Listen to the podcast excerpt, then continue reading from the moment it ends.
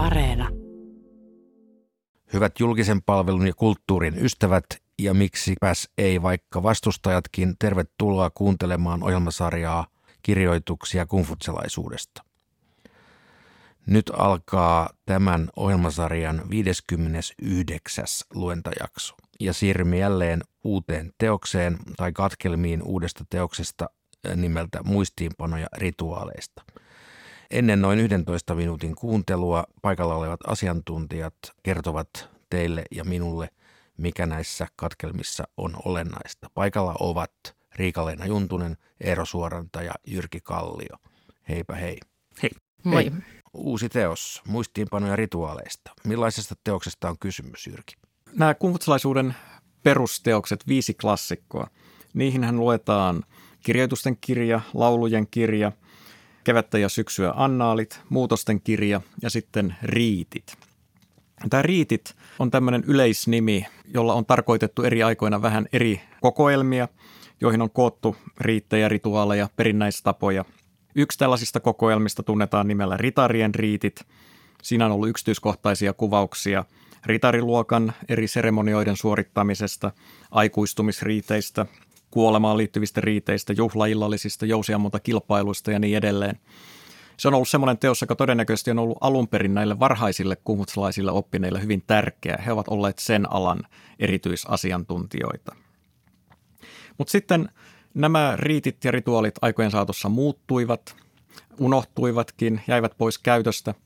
Ja toinen teos nousi sitten tärkeimmäksi tämän riitit-otsikon alla – eli tämä muistiinpanoja rituaaleista, josta tänään kuullaan katkelmia kolmesta eri luvusta. Se on varmasti noussut kaikkein suosituimmaksi sen takia, että siinä on tällaisia opettavaisia tarinoita ja myöskin kirjoituksia, kertomuksia mestari Kungin opetuslapsista. Eli tämä muistiinpanoja rituaaleista muodostui kumfutslaisuudessa sitten osaksi tätä kaanonia pyhien kirjoitusten kokoelmaa siitä huolimatta, että tämä muistiinpanoja kirjoituksista on syntynyt paljon mestari Kungin elinajan jälkeen, eikä sisällä sellaisia kuvauksia riiteistä ja rituaaleista, joita mestari Kung olisi itse lukenut. Eero ja Riikaleena, miten te haluaisitte kuuntelijaa johdatella?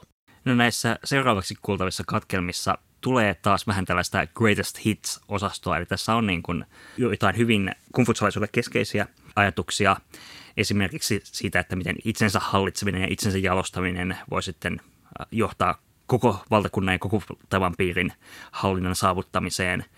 Ja sitten myös vähän tällaisia niin kuin, äh, poikkeavastikin esitettyjä asioita tai sellaisia väitteitä, joissa sitten on ollut vähän niin kuin väittelyä, että pitävätkö nämä paikkaansa. Esimerkiksi se, että miten äh, hallitsen vallan tulisi siirtyä, tulisiko se mennä isältä pojalle vai aina sitten vain parhaimmalle ja ansioidensa mukaan valitulle henkilölle. Ja sitten myös tässä tulee varsin humaania ja humorististakin osiota juuri näistä äh, Kungfutsen opetuslapsista. Joo, mä haluaisin korostaa samaa, mitä Eero jo mainitsi. Eli tässä näkyy sellainen kiinalaisen järjestyksen kaipuun alkulähde ja sen valvontakoneiston perusmuoto. Eli se itsekontrolli ja itsekuri ja itsensä kehittäminen, josta edetään sitten perheeseen ja sitten sieltä siihen ulkopuoliseen maailmaan kohti sitä yleistä. Ja on mun mielestä hirveän hyvä ymmärtää, että kiinalaisen kulttuurin perusluone tai tämä perusta kumpuaa juuri tästä niin kuin levottomasta aikakaudesta, ja jonka takia ihmiset tähyili sinne menneisyyteen, Joe-kauteen, etsien sitä utopiaa rauhasta. Ja ne kirjoitti näitä vanhoja tarinoita nimenomaan ylös ja tulkitsi niitä niin kuin omien tarpeidensa näkökulmasta. Jotenkin tuntuu, että tämä tasapaino tämän kontrollin ja itsensä kehittämisen välillä on välillä heittänyt melko paljon Kiinassa, että se kontrolli on korostunut enemmän ja tämä ehkä tämmöinen pohja tälle Kiinan kulttuurille on melko mielenkiintoinen, jos miettii ihan tätä päivää ja Kiinan tämänhetkisen valvontakoneiston valtavaa paisumista. Haluaisin vielä sanoa, että tämä ensimmäinen muistiinpanoja rituaaleista teoksen luvuista, joka kuullaan, tämä korkein oppi, on ehkä yksi kumvutslaisuuden kaikkein tunnetuimmista teksteistä. Ja itse asiassa tänä vuonna, kun me tätä nauhoitamme, niin tulee kuluneeksi sata vuotta siitä, kun tämä teksti on ilmestynyt ensimmäisen kerran suomeksi. Eli jo vuonna 1921 eh, Kalle Korhonen julkaisi tietokirjan kumutslaisuudesta ja siinä tämä suuri oppi tai korkein oppi on myöskin suomennettuna. nyt sukellamme näihin rituaaleja koskeviin muistiinpanoihin. Olkaa hyvä. Katkelmia teoksesta muistiinpanoja rituaaleista. Luvusta korkein oppi. Korkeimman opin taito piilee valaistuneen hyveellisyyden kirkastamisessa, rahvaasta välittämisessä ja pysähtymisessä vasta, kun on yltänyt parhaimpaansa. Ymmärrystä siitä, milloin pysähtyä, seuraa taidon lujittuminen. Taitonsa lujittanut kykenee saavuttamaan levollisuuden, levollinen kykenee saavuttamaan mielenrauhan, mielensä rauhoittanut kykenee pohdintaan. Pohdintaa harjoittava kykenee sitten saavuttamaan tavoitteensa. Olioilla on juurensa ja oksansa, asioilla on loppunsa ja alkunsa. Kun ymmärtää, että kaikkeen sisältyy ensimmäinen ja viimeinen, on jo lähellä korkeimman opintaitoa. Ne, jotka muinoin tahtoivat kirkastaa valaistunutta hyveellisyyttään kautta koko taivaan piirin, ottivat ensin valtakuntansa hallintaan. Voidakseen ottaa valtakuntansa hallintaan, he panivat ensin perheensä ja sukunsa järjestykseen. Voidakseen panna perheensä ja sukunsa järjestykseen, he jalostivat ensin itsensä. Voidakseen jalostaa itsensä, he ojensivat ensin sydämensä. Voidakseen ojentaa sydämensä, heidän tuli ensin olla tosia aikeissaan. Voidakseen olla tosia aikeissaan, heidän tuli ensin kasvattaa tietämystään. Tietämyksen kasvattamiseen johtaa ilmiöiden tutkiminen. Vasta kun ilmiöt on tutkittu, voi kasvattaa tietämystään. Vasta kun tietämystä on kasvatettu, voi olla aikeissaan tosi. Vasta kun on aikeissaan tosi, voi ojentaa sydämensä.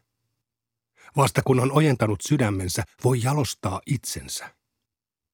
Vasta kun on jalostanut itsensä, voi panna perheensä ja sukunsa järjestykseen.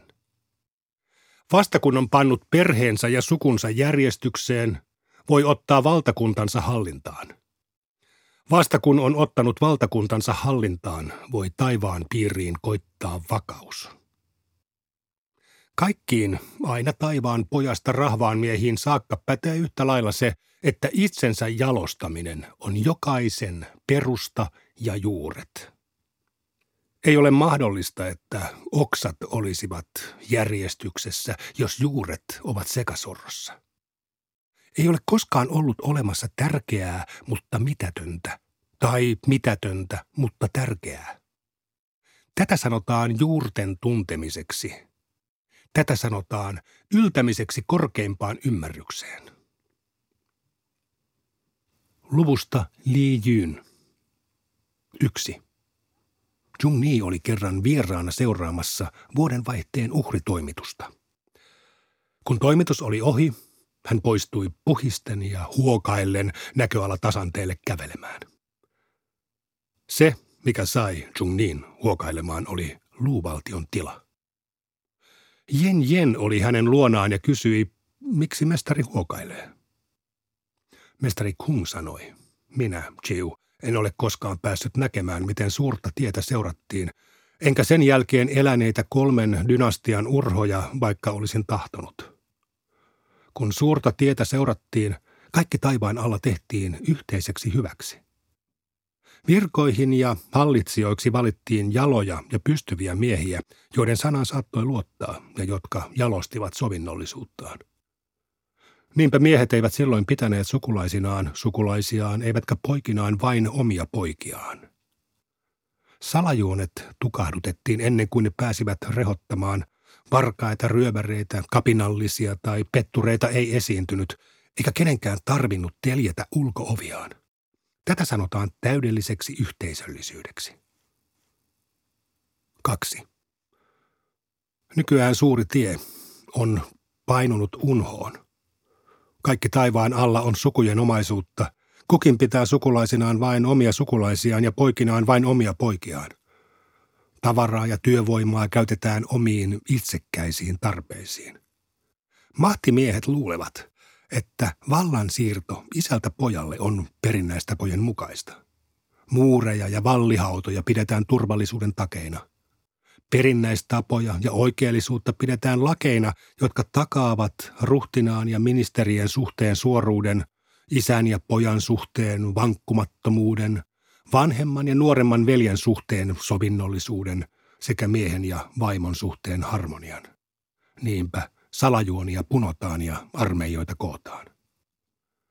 Kuninkaat Yu, Tang, Wen, Wu, Cheng ja Zhou herttua Tan olivat hallitsijoina taivaan valittuja tämän vuoksi. Kukaan näistä kuudesta ei ollut vaalimatta perinnäistapoja. Oikeudenmukaisuuden ja harkitsevaisen luotettavuuden nimissä he rankaisivat rikkomuksista veljellisyyttä ja armollisuutta osoittaen. Näin he näyttivät rahvaalle ikuiset yhteiselämän periaatteet. Valtaa pitävät karkottivat ne, jotka eivät noudattaneet näitä periaatteita, ja alamaisjoukko piti sellaisia miehiä tuholaisina. Tätä sanotaan vaatimattoman hyvinvoinnin ajaksi. Kolme. Jen Jen kysyi vielä. Ovatko riitit ja perinnäistavat todella niin korvaamattomia? Mestari Kung sanoi. Ensimmäiset kuninkaat asettivat perinnäistavat edustamaan taivaan tietä ja voidakseen hallita ihmisten tunteita. Menettää perinnäistavat on kuolla, saada ne on elää. Siksi perinnäistapojen juuret ovat taivaassa. Niistä otetaan mallia maassa ja ne panevat henget ja jumalatkin järjestykseen. Ne kattavat niin hautajaiset ja uhrit vainajille, jousiammunnan ja sotavaunujen ohjastuksen, täysi-ikäistymismenot ja häät kuin hovi vastaanotot ja lähettiläiden vierailutkin. Siksi perinnäistavat on annettu kaikkien taivaan piirin valtakuntien saataville ja ojennukseksi. Luvusta Tsankung. Joutsy kääntyi Tsengtsyyn puoleen ja kysyi. Lienetkö kuullut, mitä mestari sanoo menetyksistä? Tsengtsy vastasi. Olenpa hyvinkin kuullut. Viralta pannun on paras köyhtyä äkkiä ja kuolleen on paras mädätä äkkiä. Joutsy sanoi. Tuo ei ole herrasmiehen puhetta. Tsengtsy sanoi. Minä Tsan kuulin sen mestarin luona. Joutsy sanoi uudelleen. Tuo ei ole herrasmiehen puhetta. Tsengtsy sanoi. Minä, Chan, kuulin sen yhdessä Tsy Jun kanssa. Joutsy sanoi. No olkoon, kaiketi. Mestarilla on ollut syynsä sanoa niin. Tsengtsy kanteli Joutsyyn puheesta Tsy Julle. Tsy Ju sanoi. Toden totta. Pitää paikkansa, kun sanotaan, että Joutsyyn puhe on kuin mestarin suusta. Kerran mestarin asuessa Songissa hän tapasi tallimestari Hengin, joka teki itselleen kivistä hautaarkkua, mutta ei saanut sitä valmiiksi, vaikka teki työtä kolme vuotta. Mestari sanoi tuolloin, eikö tuollaiseen uurastukseen nähden olisi parempi mädätä äkkiä kuoleman jälkeen. Lausahdus kuolleen on paras mädätä äkkiä on siis sanottu tallimestari Hengistä. Ja kun Lun, entinen neuvosmies Jingshu Nankung, palasi karkotuksesta ja pyrki ostamaan virkansa takaisin kantamalla kalleuksiaan hoviin, sanoi mestari. Tuollaisen lahjonnan valossa taitaisi olla parempi pudota äkkiä köyhyyteen viran menettämisen jälkeen. Lausahdus, viralta pannun on paras köyhtyä äkkiä, on siis sanottu Jingshusta. Tsengtsy kertoo Joutsylle, mitä Tsy Ju oli sanonut. Joutsy sanoi. No niin, minähän sanoin, ettei se ollut mestarin puhetta. Tsengtsy kysyi, mistä tiesitte sen? Joutsy vastasi, Mestari sääti Chungtuussa, että sisäarkkujen pitää olla neljä tuumaa ja ulkoarkkujen viisi tuumaa paksuja, ja siitä tiedän, että mestari ei halua märätä äkkiä kuoleman jälkeen. Ja kerran, mestarin menetet täytettyä luussa virkansa rangaistuksen ylivalvojana, hän halusi päästä virkaan Chu-valtiossa ja lähetti siksi Xian ja sitten vielä Ranjong sinne edeltä käsin tunnustelemaan mahdollisuuksia saada virka. Siitä tiedän, että mestari ei halua köyhtyä äkkiä viran menettämisen jälkeen. Jinin herttuan Wenzylle lahjoittama palatsi valmistui ja neuvosmiehet saapuivat esittämään onnittelunsa. Kunnioitettu Zhang vanhus lausui. Miten komea ja korkea. Miten kaunis ja korea. Kelpaa täällä laulaa ja soittaa. Kelpaa täällä itkeä ja parkua. Kelpaa tänne kutsua muiden maiden ja sukujen väkeä. Wenzi vastasi. Mikäs minun vuun on täällä laulaessa ja soittaessa? Mikäs minun on täällä itkeessä ja parkuessa? Mikäs minun on tänne muiden maiden ja sukujen väkeä kutsuessa? Kunhan vain pääsen kokonaisena ja katkaisemattomin kauloin esi-isieni seuraan yhdeksän kummun hautausmaalle. Sitten Wenzy risti kätensä rinnalleen ja kumarsi kahdesti syvään pohjoiseen päin. Muinainen herrasmies sanoi tästä. Toinen osasi toivottaa onnea, toinen osasi rukoilla onnea. Hyvät ystävät, nyt on tilaisuus avata näitä katkelmia kuuntelijoillemme. Olkaa hyvä. Jos aloitetaan tästä ensimmäisenä kuulusta korkeimmasta opista. Se on mielenkiintoinen teksti sen takia, että sitä on tulkittu eri aikoina eri tavalla. Myöhemmässä kumfutsalaisuudessa sitä on ajateltu tällaiseksi oppaaksi ritariluokan herrasmiehille, ja silloin siinä on korostettu tämän tekstin itsen jalostamiseen liittyviä kohtia – ja kun tässä tekstissä puhutaan perheestä ja siitä, että täytyy ensin perhe saattaa hallintaan, jotta sitten sen jälkeen voi saattaa valtakunnan hallintaan, jotta sen jälkeen sitten taivaan piiriin koittaa rauha, niin tämä perhettä on ajateltu ikään kuin metaforisesti valtion vertauskuvaksi ja ajateltu, että tässä on kysymys siitä, miten ritarin täytyy virkamiehenä ollessaan toimia, minkälaisia ihanteita hänen pitää itselleen asettaa. Mutta itse asiassa – on todennäköistä, että tämä teksti on alun perin kirjoitettu prinssien, siis tulevien hallitsijoiden yläluokan oppaaksi. Ja se on kirjoitettu siinä sellaisena aikana sotivien valtioiden aikaan, jolloin, jolloin todellakin nämä eri vasalliruhtinaat kilpailevat keskenään siitä, että kuka voi taivaanpiirin herruuden saada itselleen. Ja silloin nämä perheet on ymmärrettävä ihan konkreettisesti mahtisuvuiksi ja klaaneiksi – ja kysymys oli siitä, että pitää harjoitella ensin sen klaanin johtamista, jotta voi sitten saada valtion johtoonsa ja sen jälkeen sitä kautta voi saada sitten koko taivaanpiirin johtoonsa. Todellakin tämä saattoi olla se alkuperäinen merkitys, mutta sitten myöhemmin tämä on mielletty yleiseksi herrasmiesten oppaaksi ja sen vuoksi sitten sun kaudella tuhatluvulla Zhu Xi-niminen uuskunfutsalainen oppinut, johon palaamme tämän sarjan loppupuolella, niin nosti tämän korkeimman opin yhdeksi tärkeimmäksi kummutsalaisuuden kirjoituksista. Hän loi käsitteen neljä kirjaa. Ja näihin neljään kirjaan hän luki Mestarikungin keskustelut, Mongtsun, tämän korkeimman opin ja sitten ensijaksossa kuultavan pitäytyminen sovinnaisuudessa. Tusi myös tarttui tähän tässä kohdassa tarkemmin määrittelemättä jääneeseen ilmiöiden tutkimiseen ja muodosti siitä oman filosofiansa ytimen tietyllä tavalla. Eli tässä katkelmassahan ei sanota, että miten näitä ilmiöitä pitäisi tutkia, mutta Zushin tulkinta oli, että se tarkoitti tietysti mielessä ihan niin kuin luonnontieteellistä niin kuin paneutumista siihen, että minkälaisia asioita maailmasta löytyy ja niiden niin kuin perusperiaatteiden ymmärtämistä, jotta sitten voi kasvattaa tietämystä ja ymmärtää paremmin myös itseään. Joo, ja tässä avataan noita perinnäistapoja – ja niiden merkitystä. Yksi oli tietenkin se, että haluttiin, että kaikilla olisi yhteinen normisto, jota noudatettaisiin. Ja täällä tietenkin takana oli, oli se ideaali rauhasta koko ajan. Sitä vasten näitä pitää muistaa miettiä. Mutta sen normiston lisäksi niin niillä hallittiin ihmisten tunteita. Eli annettiin niinku oikea muoto tunteita herättäville asioille. Niin kuin jonkunlainen konkreettinen tapa, miten toimia tietyissä asioissa, tietyissä sellaisissa emotionaalisesti voimakkaissa asioissa.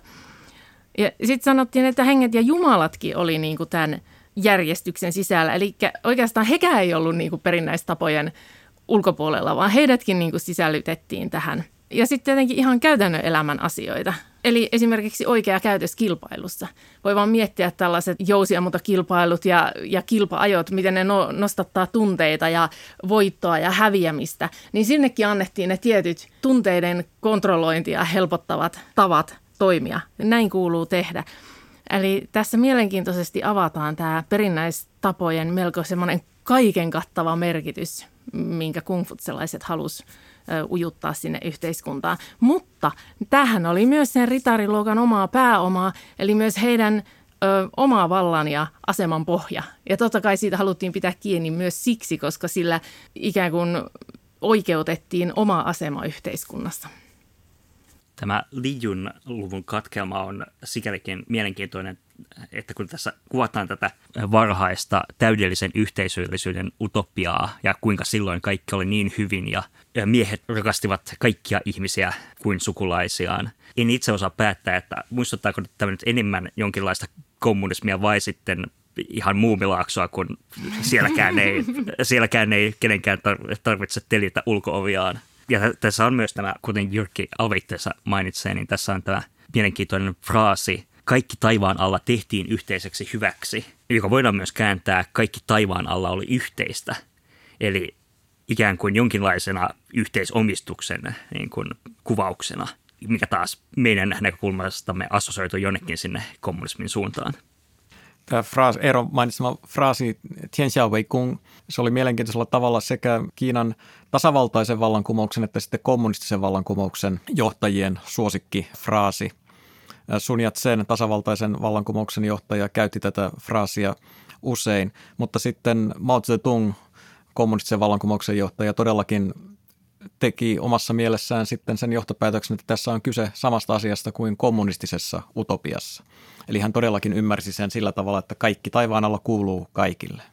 Pari kohtaa tässä assosioituu kyllä hyvin tehokkaasti meidänkin nykypäiväämme. Tämä Eeron mainitsemaan kohdan niin jatko argumentti, että nykyään suuri tie on painunut unhoon. Siis tämä kritiikki itsekyyttä kohtaan rinnastuu sangen hyvin tähän meidän aikamme – elämäntavan erilaisiin kriittisiin näkökulmiin. Ja toinen on tämä viimeinen katkelma, joka meidän ajassamme elävän ihmisen korviin kuulostaa suorastaan modernilta mediakritiikiltä, kun keskustelua käydään siitä, että mestari Kungin käyttämiä argumentteja on irrotettu konteksteista. Tämä Tankong-luvun katkelma Tämä on siis niin ihastuttavan inhimillinen, kun nämä opetuslapset niin juoraavat keskenään, että mitä se mestari on sanonut, että eihän se nyt ole voinut sanoa niin, kuin ei se ole herrasmiehen puhetta. Ja sitten he löytävät sen selityksen, että mihin kontekstiin tämä nyt pitäisi asettaa. Ja tämähän siis myös toimii tietysti myös metatekstuaalisena kommenttina sille, miten esimerkiksi viime jaksossa käsitellyt kommentaarien kirjoittajat ovat näitä niin kuin, tulkinneet. En pidä mahdottomana, että nämä mestarin sanomiset tässä, joita käsitellään, ovat ehkä olleet jotain lentäviä lauseita tai hänen suuhunsa laitettuja sitaatteja, jotka sitten on tässä niin kuin tämän dialogin äh, kautta avattu ja selitelty parhain päin, että miksi mestari Kung olisi näin mennyt sanomaan. Näihin muistiinpanoihin, jotka koskevat rituaaleja, palaamme vielä ensi kerralla ja tämänpäiväisen jakson lopetammekin tähän. Kiitoksia läsnäolijoille ja teille siellä radioiden ja muiden laitteiden äärellä ja kuulemiin.